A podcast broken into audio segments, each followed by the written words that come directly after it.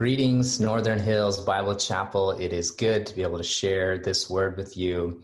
I wished I could be with you in person, uh, but uh, as the times being what they are, I'm grateful for this opportunity to share this uh, recorded sermon with you.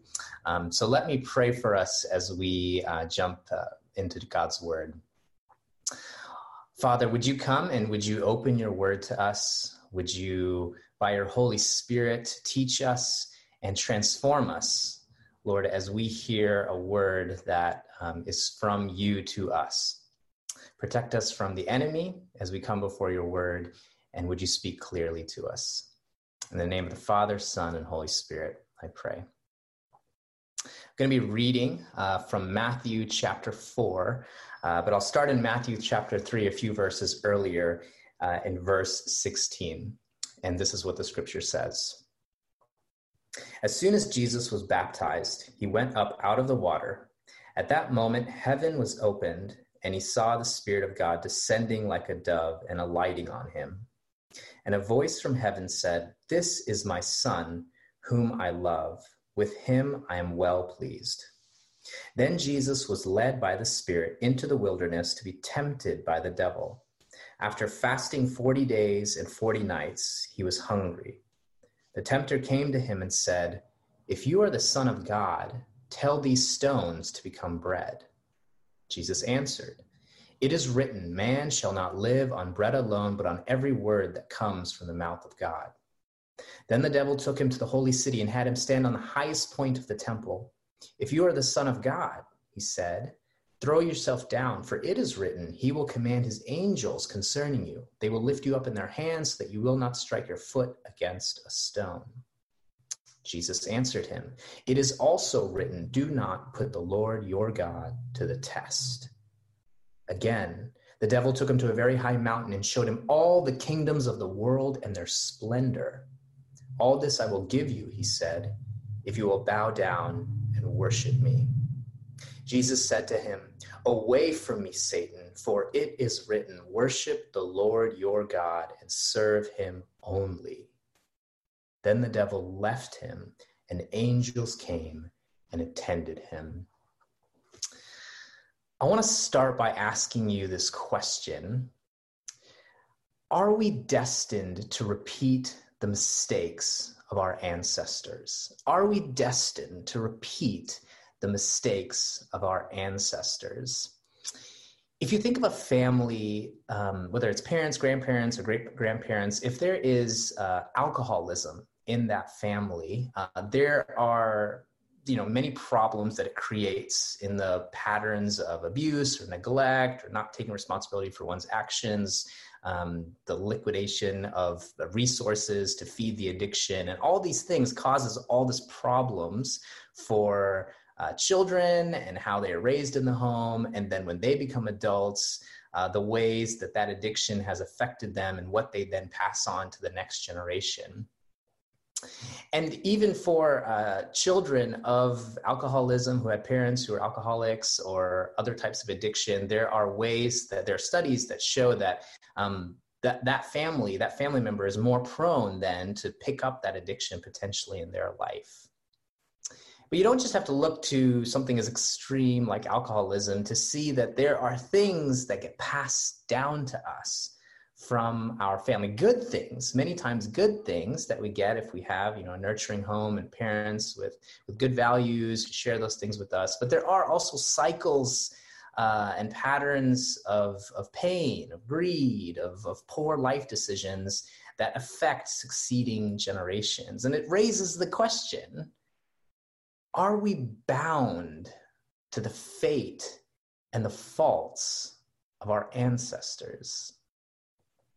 If you believe the Bible's story of creation, that the whole world is collectively one family, and all of us are descendants from the same parents uh, who made that tragic choice in the garden to disavow their creator and to to sort of redefine right and wrong for themselves and, and say that they had the best view of, of life and the way to live it. And that tragic choice ultimately led them to lose uh, access to God in the garden, but most importantly, the presence of God. And death entered the world.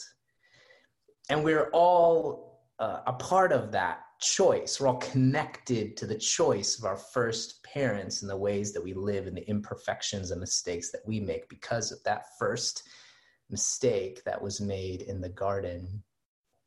But even if you continue to, to follow the story of Scripture after Adam and Eve, the nation of Israel uh, repeats the same mistakes of their first parents. If you read through uh, their story, every ruler, every king, every succeeding uh, generation uh, repeats the broken patterns um, and poor decisions of their ancestors is humanity the, the scriptures sort of raise this tension for us throughout the as you follow it is humanity doomed to the fate of their ancestors these same broken cycles um, of our parents?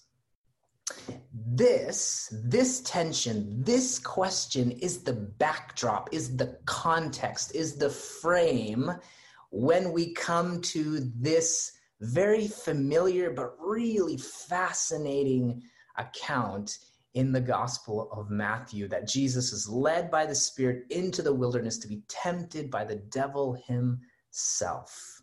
And you can't understand the relevance of this story without feeling the tension of this context, of this, quest- of this question. Are we destined to repeat the mistakes of our ancestors. So as we look into and as we dive into this text, um, I I hope that uh, this question would be at the forefront of your mind. This universal question, really across geographies, across history, across cultures.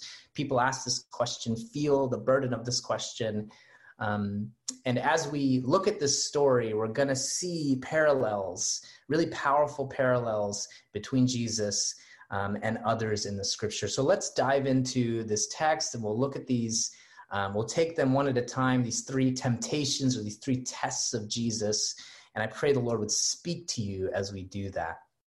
So Jesus is led into the wilderness. He's just been baptized and he's led alone into the wilderness by the Spirit. He fasts 40 days and 40 nights. And then test number one the tempter or the devil comes to him and says, you know, if you are the Son of God, turn these stones, something you cannot eat, into bread, something that would nourish and satisfy your hunger. Essentially, the devil is challenging Jesus to prove himself, to prove his identity. If you are the Son of God, by what you do, prove himself by what he can do. And he's appealing to him at the level of his human desire for food or what um, the disciple john later says in first john chapter 2 he talks about the lusts of the flesh the physical human desires that we have for sleep and food and intimacy. Um, those are the lusts of the flesh. And the devil is appealing to jesus at the level of uh, his fleshly human desires Use your power. Turn these stones into bread. Validate who you are by satisfying your hunger. And if Jesus were to do this, he will be he would have been endorsing the narrative, which is ultimately a lie, but endorsing this narrative that who you are is what you do. Who you are is what you do. The focus is on your performance to define or redefine who you are. And this is one of the most common ways we try to find our identity. Your success, your educational accomplishments, your job status, your resume become your identity. Your press release that you send out into the world becomes who you are to describe yourself. Commonly in universities, right, the get to know you question in college campuses is, um, you know, what's your name? But then what's your major? What and what do you want to do with that? That becomes the way college students introduce themselves and define themselves on campus. This is who I am because this is what I'm studying and this is what I plan to do with it. If you are something, validate it, prove it, show me by what you do.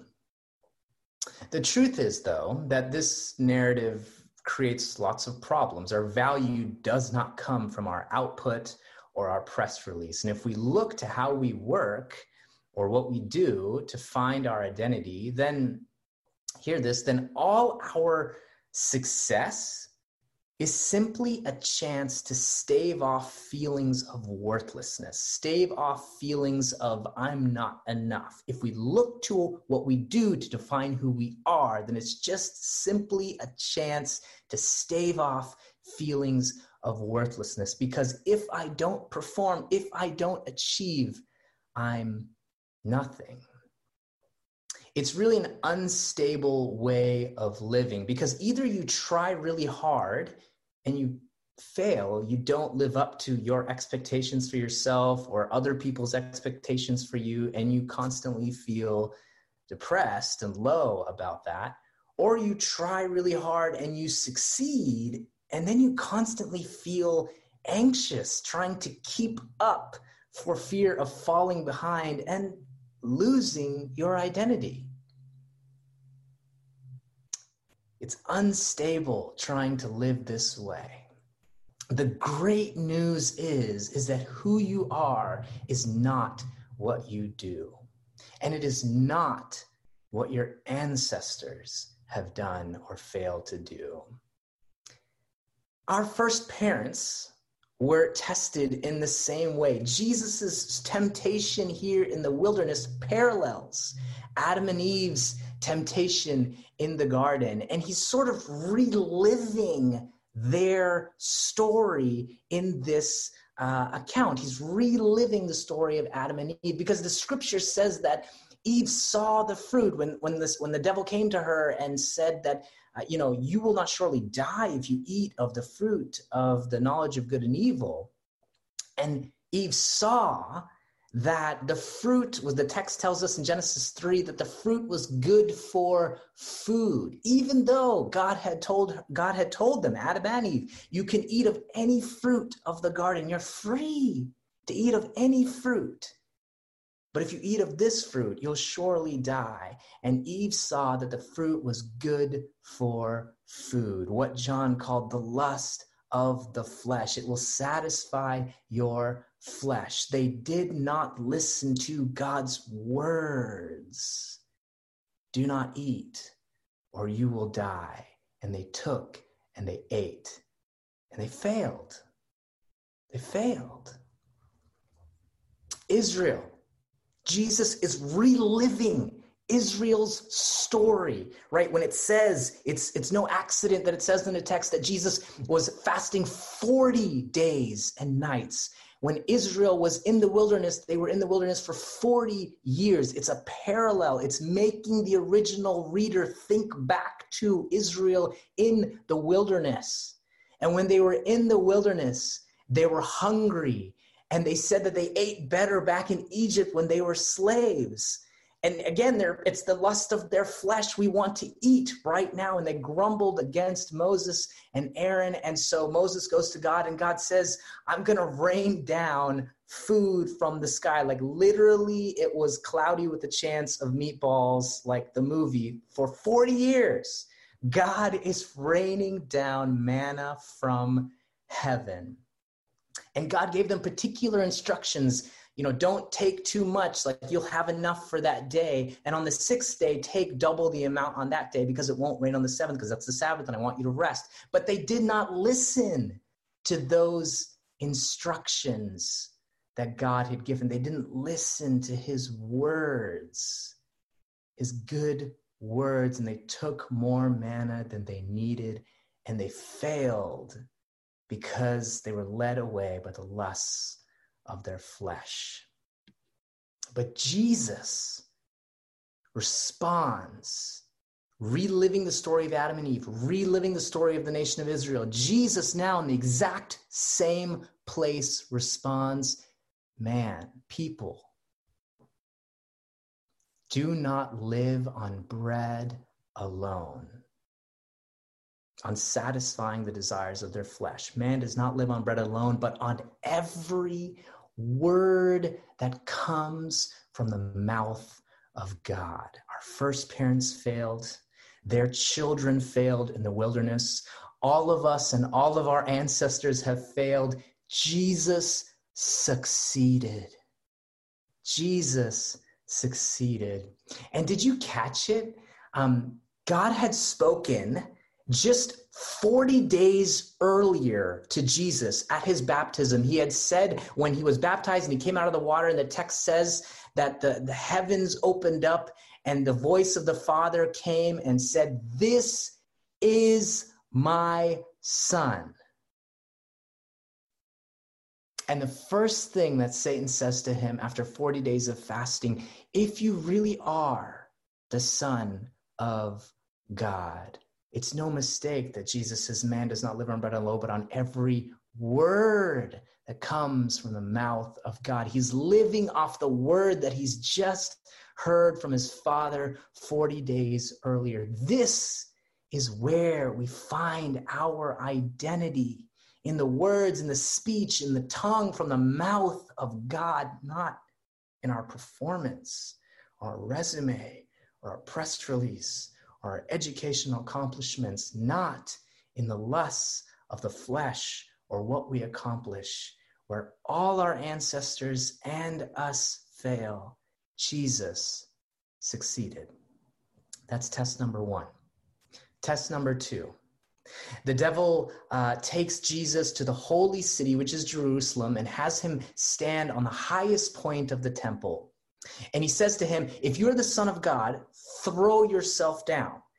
He's not got a harness, he doesn't have a parachute. This is like a very dangerous, risky situation. Throw yourself down, for it is written, and he quotes, the devil quotes from the Psalms, and he says, He will command his angels concerning you, and they will lift you up in their hands so that you will not strike your foot against a stone. It's really important to note the location where this is happening. Jesus is in Jerusalem, holy city, the place of the center of religious and cultural uh, life for the nation of Israel. And he's at the center of that center, which is the temple. And he's on the highest point of the temple. So if he were to jump off, there would have been a crowd of people there who are coming to worship at the temple who would have witnessed this pretty spectacular uh, miracle. So Jesus is alone in the wilderness initially for the first test, but now he is out in public.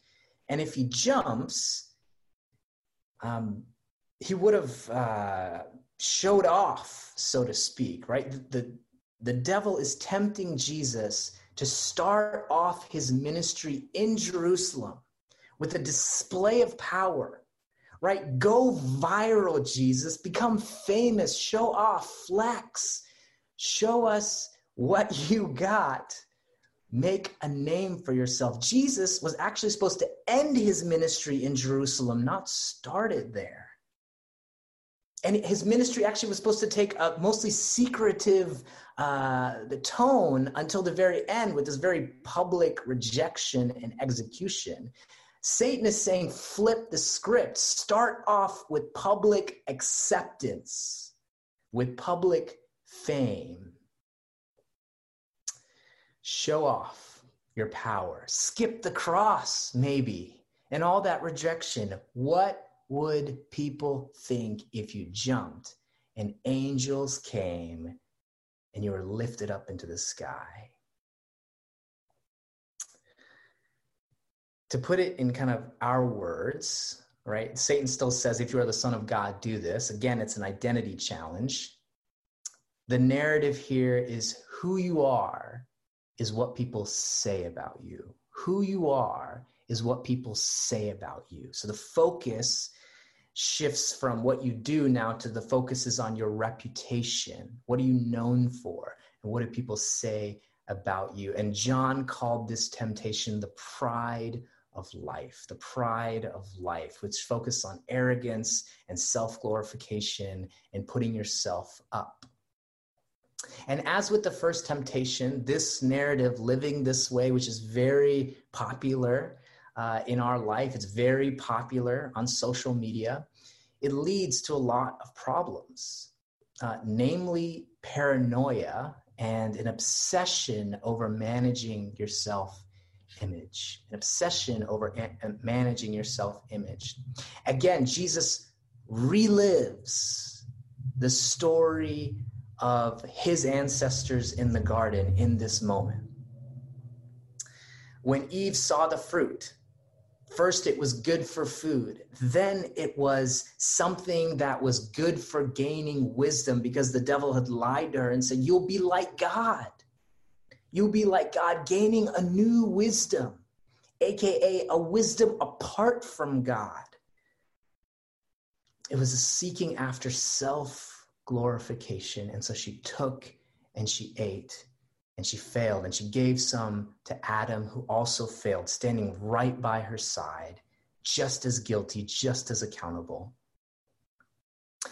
But uh, Jesus also relives again the story of Israel in the wilderness when they were in the wilderness for 40 years. Because this temptation, and the, the temptation uh, Israel faced in the wilderness, uh, was slightly different than what Adam and Eve faced because when Jesus makes this comment and answers the devil with, Do not put the Lord your God to the test, he's quoting something that would have made the original readers again think of Israel in Deuteronomy, where they were tested, or in Exodus, where they were tested, or they tested God at a place called Massah where they were thirsty and there was no water and they have been wandering. And so they uh, grumble again to Moses. And and the text tells us in Exodus 17 that they said amongst themselves, Is the Lord really among us or not? Now, if you know anything about the Exodus story, even if you've just watched the movies of, uh, you know, the Ten Commandments or the Prince of Egypt, and you know anything about you know their enslavement and how god brought them out it was like seriously miraculous wonders in the sky uh, miracle day after day week after week and even since they've been on this journey god has been raining food from the sky. And israel is saying is god among us? Is the lord among us? He's given them he's given them ample reasons to trust in his care and his love for them. And they knew what they were doing. They were testing the lord where have you been lately lord show us yourself now it's an attempt to manipulate god into showing his love and his care on our own terms instead of on his terms. They failed. Adam and Eve failed. Israel failed in the same temptation. And for Israel, it was this temptation of who you are is what happens to you.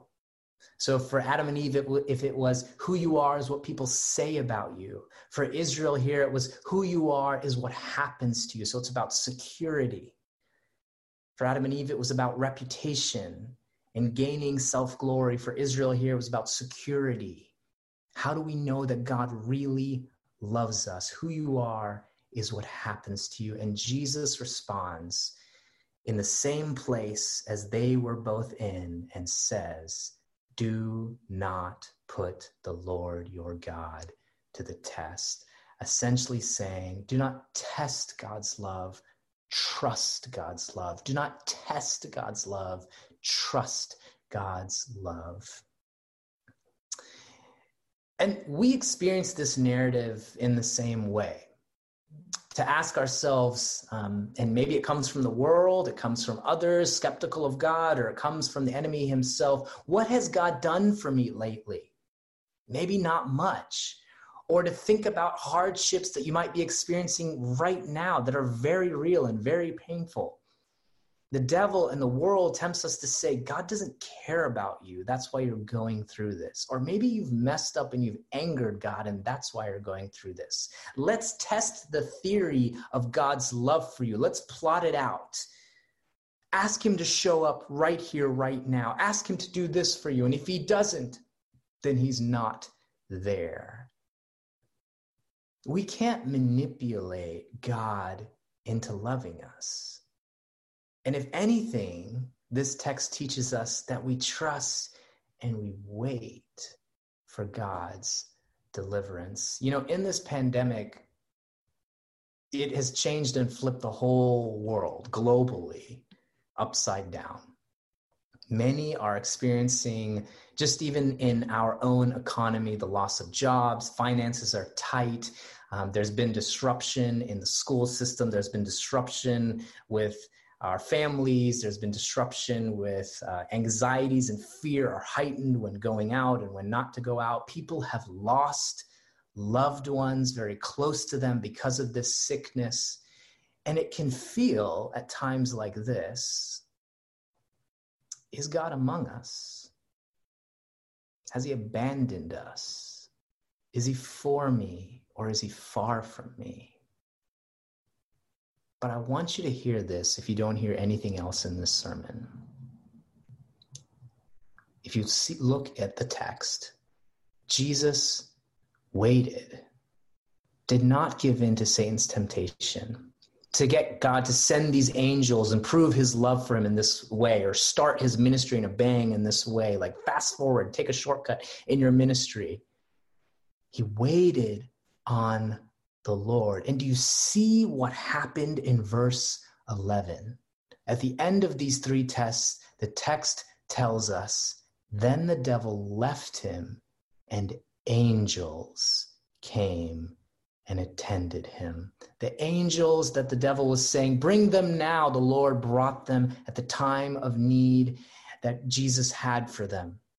And the moment that was right. See, in this season, what if we lived, lived off the word uh, from God's mouth in, in, in Psalm 27 that says, Wait, wait for the Lord. Be strong and take heart and wait on the Lord. We will see the goodness of the Lord in the land of the living. What if we lived off that word? That is from the mouth of God. Be strong and take heart and wait for the Lord. Do not test God's love. Trust God's love and wait on Him to meet you in your hour of need. Once again, where all of us and our ancestors have failed, Jesus relives the story and succeeds. Test one, test two, and the final test. Test number three. Verse uh, eight again, the devil took him to a very high mountain, had him stand on the highest point, and showed him all the kingdoms of the world and their shiny, glimmery splendor, and says to him, All this I will give to you if you will bow down and worship me. And this temptation is about compromising on our devotion to God because of the promise of possessing something, of possessing something. Uh, John called it the lust of the eyes. And in our world, the narrative might sound like this Who you are is what you have. Who you are is what you have. It's not what you do, it's not what people say about you, it's not your performance or your reputation or your security, but it's about your possessions. It's about your possessions. You are defined by what's in your bank account, what's in your garage, what kind of home you have, your car, your clothes, your looks, even your romantic relationships.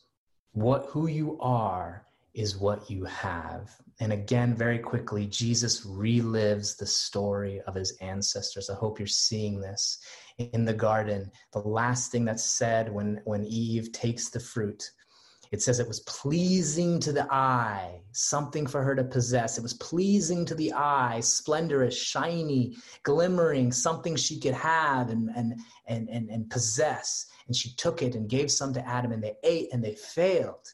And again, Israel in the wilderness.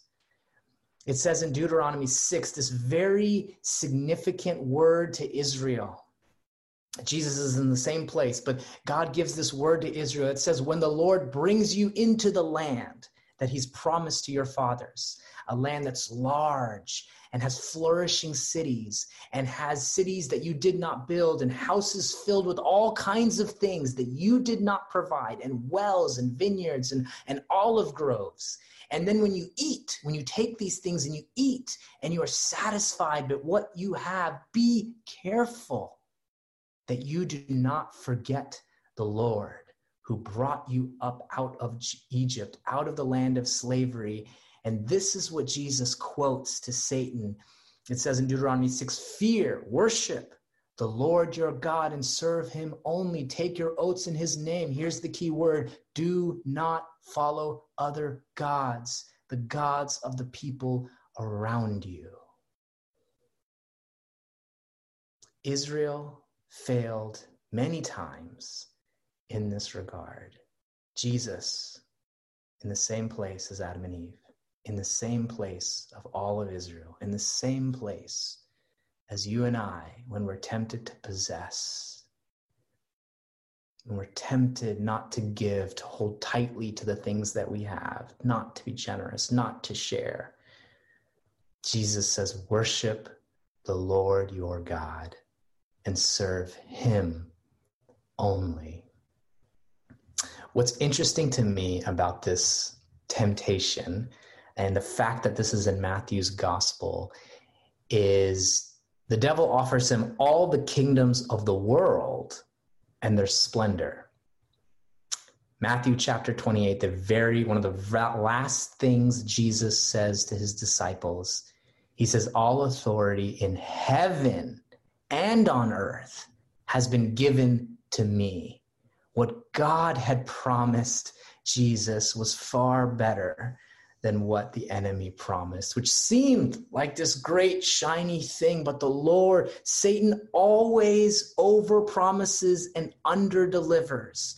All God always promises and we take it in, but it's always way more than we ever imagined when we finally receive it. The promises of God are far more than we ever imagined. And let me close with this final word of application. Jesus relives the story of all of his ancestors and all of humanity for all time, and he rewrites the ending. He breaks the cycle of humanity's addictions and failures and poor deci- uh, life decisions. I think the common misconception is to read this story and to think that it's meant to teach us simply how to face and overcome temptations. And don't hear me say that you can't learn that from this, because you can. You can learn. But ultimately, this text isn't about teaching you strategies or tactics for facing temptations or tests that you face from the world, hearing these narratives or from the enemy. That's not the primary purpose of this text. Be like Jesus and resist the way he did.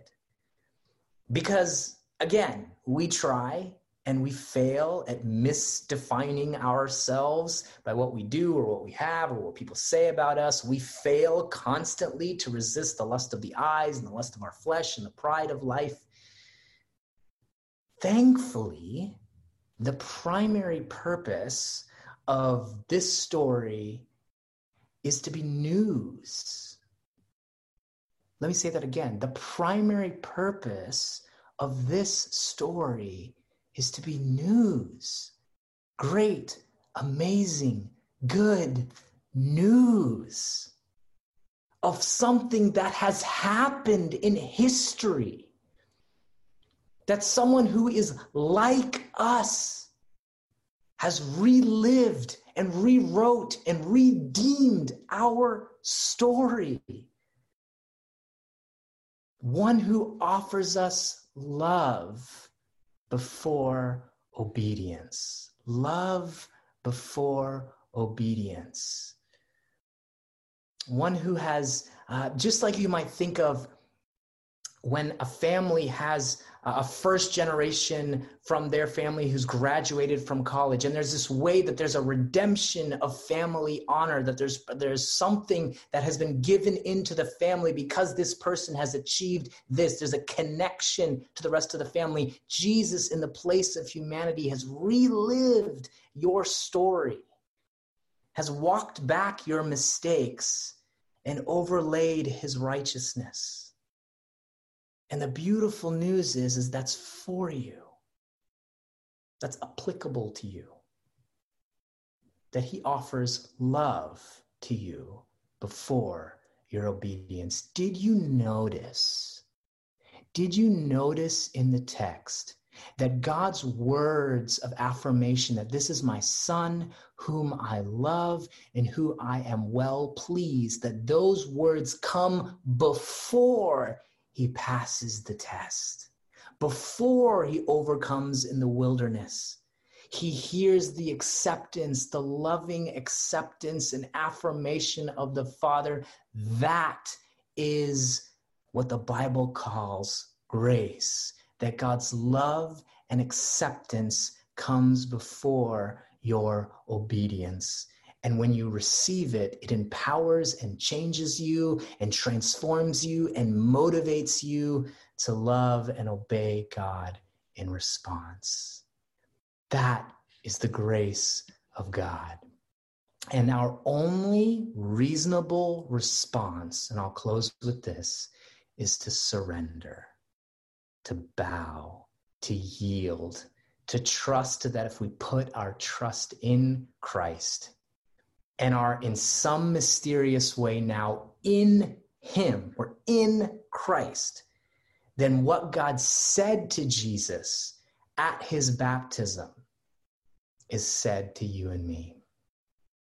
You are my daughter, whom I love, in who I am well pleased. You are my son whom I love. Would you receive this in who I am well pleased? Not because of what people say about you or because of what you've done or because of what has happened to you, but because you are in Christ. You are my child, whom I love graciously, who I am pleased with. And you can't make me any more pleased with you in your life, but because Christ has done this and because he obeyed for the rest of his life, the, the death of Jesus can work. And the resurrection of Jesus can give us life because he relived our story. We can live off these words from the mouth of God. Receive the love of God this morning in the work of Christ. Give yourself to him fully today. Let me close in prayer. Jesus, would we hear these words that you heard?